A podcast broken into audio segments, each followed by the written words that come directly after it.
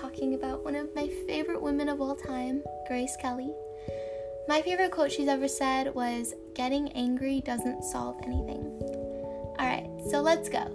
So, Grace Kelly was born November 12, 1929, Grace Patricia Kelly, in Philadelphia, Pennsylvania, to an affluent and influential family.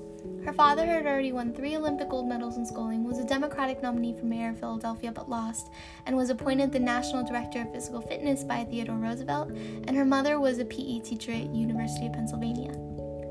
The whole family was Catholic, and she went to Catholic girls' schools uh, growing up, and she modeled for charity fashion shows and excelled in dance and drama programs. So she decided to be an actress despite her parents' enormous amount of disapproval even though her both of her uncles are in the film industry. To start her career, she auditioned for the American Academy of Dramatic Arts in New York, using a scene from her uncle George's George Kelly's The Torchbearers in 1923. Although the school had already met its semester quota, she obtained an interview with the admissions department and was admitted through George's influence. Kelly worked diligently and practiced her speech by using a tape recorder. Her early acting pursuits led her to the stage, and she made her Broadway debut in Strindberg's The Father alongside Raymond Massey. At 19, her graduation performance was as Tracy Lord in the, in the Philadelphia story, and George would continue to advise and mentor Kelly throughout her acting career. Television producer Delbert Mann cast Kelly as Bethel Merriday in an adaptation of the Sinclair Lewis novel of the same name. This was her first of nearly 60 live television performances, and as a theater personality, she was mentioned in Theater World magazine as a most promising personality of the Broadway stage of 1950. Some of her well known works as a theater actress were The Father, The Rockingham Tea Set, The Apple Tree, The Mirror of Delusion, and Episode, among others. Impressed by her work in The Father, Henry Hathaway director of the 20th Century Fox film 14 Hours, offered her a small role in the film. Kelly had a minor role opposite Paul, Paul Douglas, Richard Basehart, and Barbara Bel Geddes as a young woman contemplating divorce. Kelly's co star, Paul Douglas, commented of her acting on the film in two senses she did not have a bad side. You could film her from any angle, and she was one of the most untemperamental, cooperative people in the business. Following the release of this film, the Grace Kelly Fan Club was established, gaining popularity across the country, with local chapters springing up and attracting many members. Kelly referred to her fan club as terrifically amusing. Kelly was noticed during a visit to the set of 14 Hours by Gary Cooper, who was charmed by her and later stated that she had been different from all these sex balls we've been seeing so much of. However, Kelly's performance in 14 Hours went largely unnoticed by critics and did not contribute to her film career's momentum. She continued her work in the theater and on television, although she lacked vocal horsepower and it was regarded she would likely not have a lengthy stage career. Grace was performing in Colorado's Elitch Gardens when producer Stanley Kramer offered her a role co starring opposite Cooper in Fred Zinnemann's High Noon, a western set in Columbia, California. She accepted the role, and the film was shot in late summer and early fall of 1951 over a 28 day shooting schedule in hot weather conditions. She was cast as, and I quote, a young Quaker bride to Gary Cooper's stoic Marshall, and wore a suitably demure, vaguely Victorian dress alongside Cooper, who was 28 years her senior. The movie was released in the summer of 1952. High Noon garnered four Academy Awards and has since been ranked among the best films of all time.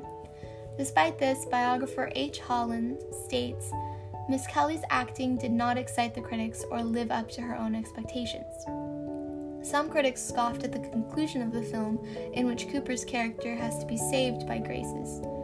One critic argued that her pacifist character, killing a man who was able, about to shoot her husband, was cold and abstract. Alfred Hitchcock described her performance as rather mousy and stated that it lacked animation. He said that it was only in her later films that she really blossomed and showed her true star quality. After filming High Noon, Grace returned to New York and took private acting lessons, keen to be taken seriously as an actress. She performed in a few dramas in the theater and in TV serials. She appeared in several television plays and screen tested for the film Taxi in the spring of 1952. Director John Ford noticed Kelly in the screen test, and his studio flew her out to Los Angeles to audition in September 1952. Ford said that Kelly showed breeding, quality, and class. She was given the role along with a seven year contract at the relatively low salary of $850 a week. Kelly signed the deal under two conditions. First, that one out of every two years she had time off to work in the theater, and second, that she be able to live in New York City at her residence in Manhattan House at 200E 66th Street, now a landmark. In November 1952, Kelly and the cast arrived in Nairobi to begin the production of the film Mogambo, replacing Gene Tierney, who dropped out at the last minute due to personal issues. Kelly later told the Hollywood columnist Hedda Hopper, Mogambo had three things that interested me John Ford, Clark Gable, and trip to Africa with expenses paid. If Mogambo had been made in Arizona, I wouldn't have done it. Kelly plays Linda Nordley, a contemplative English wife with a romantic interest in Clark Gable's character. Filming took place over the course of three months. The costumes, designed by Helen Rose, were safari style, with no feminine looking outfits used. A break in the filming schedule afforded her and Mogambo co star Ava Gardner a visit to Rome. The film was released released in 1953 and had a successful run at the box office, Kelly was nominated for a Glo- Golden Globe Award for Best Supporting Actress and received her first Academy Award nomination for Best Supporting Actress for her performance. After the success of Mogambo, Kelly starred in the television play The Way of an Eagle with Jean Pierre Aumont before being cast in the film adaptation of Frederick Knott's Broadway hit Dial M for Murder, opposite Ray Milland and Robert Cummings. In this film, Kelly plays the role of the wealthy wife of a retired professional tennis player.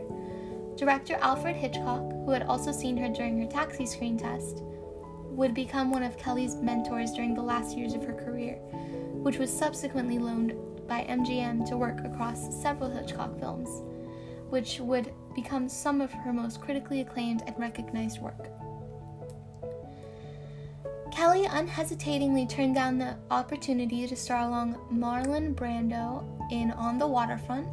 Ava Marie, Ava Marie Saint, who replaced her, went on to win an Academy Award for the role, and instead she committed to the role of Lisa Fremont in Rear Window.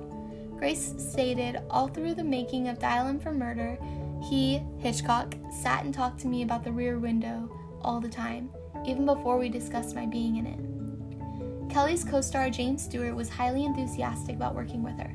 The role of Lisa Fremont, a wealthy Manhattan socialite and fashion model who never wore the same dress twice, was unlike any of the previous women she had played. This marked her first performance as independent career woman. As a result of her performance in The Country Girl, Kelly was nominated for and ultimately won the Academy Award for Best Actress. Her, her acceptance speech was brief. The thrill of this moment keeps me from saying what I really feel. I can only say thank you with all my heart to all who made this possible for me. Thank you. Her main competitor was Julie, Judy Garland for her performance in A Star is Born. After receiving the Oscar nomination, Kelly won the New York Film Critics Circle Award for Best Actress for her performance for performances in her three big movie roles of 1954 Rear Window, Dial M for Murder, and The Country Girl. Kelly headed the U.S. delegation at the Cannes Film Festival in April 1955. While there, she was invited to participate in a photo session with Prince Rainier III, the sovereign of the Principality of Monaco, at the Prince's Palace about 55 kilometers away from Cannes. After a series of delays and complications, she met him at the Prince's Palace of Monaco on May 6, 1955. After a year long courtship described as containing a good deal of rational appraisal on both sides, Prince Rainier married Kelly in 1956. The Napoleonic Code of Monaco and the laws of the Catholic Church necessitated two, ter- two ceremonies, both a civil ceremony and a religious ceremony. The 16 minute civil survey ceremony took place in the palace throne room of Monaco on April 18, 1956, and a reception later in the day was attended by 3,000 Monegasque citizens. To cap the ceremony, the 142 official titles that she acquired in the Union, counterparts of her husband's, were formally recited. The following day, the church ceremony took place at Monaco's St. Nicholas Cathedral presided over by Bishop Gilles Barthe. The wedding was estimated to have been watched by over 30 million viewers on live television and was described by biographer Robert Lacey as the first modern event to generate media overkill. Her wedding dress, designed by MGM's Academy Award winning Helen Rose, was worked on for six weeks by three dozen seamstresses. The prince and princess left that night for their seven week Mediterranean honeymoon cruise on his yacht Deo Juvante II. Princess Grace gave birth to the couple's first child, Princess Caroline, on January 23, 1957. Their next child and heir to the throne, Prince Albert, was born March 14, 1958. Their youngest, Princess Stephanie, was born February 1, 1965. During her marriage, Grace was unable to continue her acting career. Instead, she performed her daily duties as princess and became involved in philanthropic work. As princess consort, she became the patron of Red Cross of Monaco and Rainbow Coalition Children, an orphanage run by Josephine Baker. She hosted an annual Christmas celebration with presents for orphan children in Monaco. The princess also served as president of the Garden Club of Monaco and president of the organizing committee of the International Arts Foundation. Grace founded AMADE Mondial, Mondial, something like that, a Monaco based nonprofit organization recognized by the UN after witnessing the plight of Vietnamese children in 1963. According to the UNESCO's website, AMADE promotes and protects the moral and physical integrity and spiritual well being of children throughout the world without distinction of race, nationality, or religion, and in a spirit of complete political independence. The organization currently has cooperative branches across Europe, Asia, South America, and Africa, and retains consultative status with UNICEF, UNESCO, and the United Nations Economic and Social Council, as well as participate, participative status with the Council of Europe. Princess Grace was active in improving the arts institutions of Monaco, forming the Princess Grace Foundation in 1964 to support local artisans. In 1975, Grace helped found the Princess Grace Academy, the resident school of the Monte Carlo Ballet. She later advocated to preserve the Belle Epoque era architecture of the principality. Grace hosted a yearly American Week in Monaco where guests would play baseball and eat ice cream. The palace also celebrated American Thanksgiving annually. In 1965, she accepted the invitation to be an honorary member of La, Leche, La Leche League, a worldwide mother to mother support group that focuses on mothering through, through breastfeeding. She was a speaker at their 1971 conference in Chicago, addressing 1,400 mothers, 800 fathers, and 800 babies. Grace was a known advocate of breastfeeding and successfully fed her three children. Hitchcock offered Princess Grace the lead in his film Marnie in 1962. She was eager, but a public outcry in Monaco against her involvement in a film where she would play a kleptomaniac made her reconsider and ultimately reject the project. Director Herbert Ross tried to interest her in a part in his film The Turning Point 1977, but Rainier dismissed the idea. Later that year, she returned to the arts in the series of poetry readings on stage and narration of the documentary The Children of Theater Street. She also narrated ABC's made for television film The Poppy is Also a Flower. She joined the board of the 20th Century Fox Film Corporation in 1976, becoming one of its first female members. In 1980, Princess Grace published My Book of Flowers with Gwen Robyns, detailing her sense of floral aesthetics, symbolism, and flower pressing. Grace and Rainier, Rainier worked together in a 33 minute independent film called Rearranged in 1979, which received interest from ABC TV executives in 1982 after premiering in Monaco, on the condition that it be extended to an hour. Before more scenes could be shot, Grace died though, and the film was never released or shown publicly again. On September 13, 1982, Grace was driving back from Monaco from her country home in Roc Agel when she had a stroke. As a result, she lost control of her 1971 Rover P6 3500 and drove off the steep, winding road and down the 120 foot mountainside. Her daughter Stephanie, who was in the passenger seat, tried but failed to regain control of the car. The princess was taken to the Monaco hospital, later named the Princess Grace Hospital Center, with injuries to the brain and thorax and a fractured femur. She died the following night at 10:55 p.m after Rainier decided to turn her off life support. Stephanie suffered a, a light concussion and hairline fracture of a cervical vertebrae, but was unable to attend her mother's funeral. Princess Grace's funeral was held at the Cathedral of Our Lady Immaculate in Monaco-Ville on September 18, 1982. After a requiem mass, she was buried in the Grimaldi family vault. Over 400 people attended, including Cary Grant, Nancy Reagan, Danielle Mitterrand, Diana, Princess of Wales, and Empress Farah of, of Iran. Rainier, who did not remarry, was buried alongside her after his death in 2005. Grace left a lasting legacy as a theater art- artist, television actress, and iconic Hollywood film star. Kelly has been cited as one of the classic Hitchcock blondes and as one of the most elegant women in cinematic and world history. One author describes her as the elegant glamour girl of the screen. Grace Kelly appeared on the cover of January 31st, 1955 issue of the weekly magazine Time. The magazine hailed her as the top movie star who brought about, who brought about a startling change from the run of smoky film sirens and bumptious cuties. She was described as the girl in white gloves because she wore prim and noticeable white gloves, and journalists often called her the Lady or Miss Kelly for this reason. In appreciation of her work with Hitchcock in three of his films, Kelly later wrote a foreword to the book The Art of Alfred Hitchcock by Donald Spoto. Spoto has also written High Society The Life of Grace Kelly, a biography published 25 years after her death.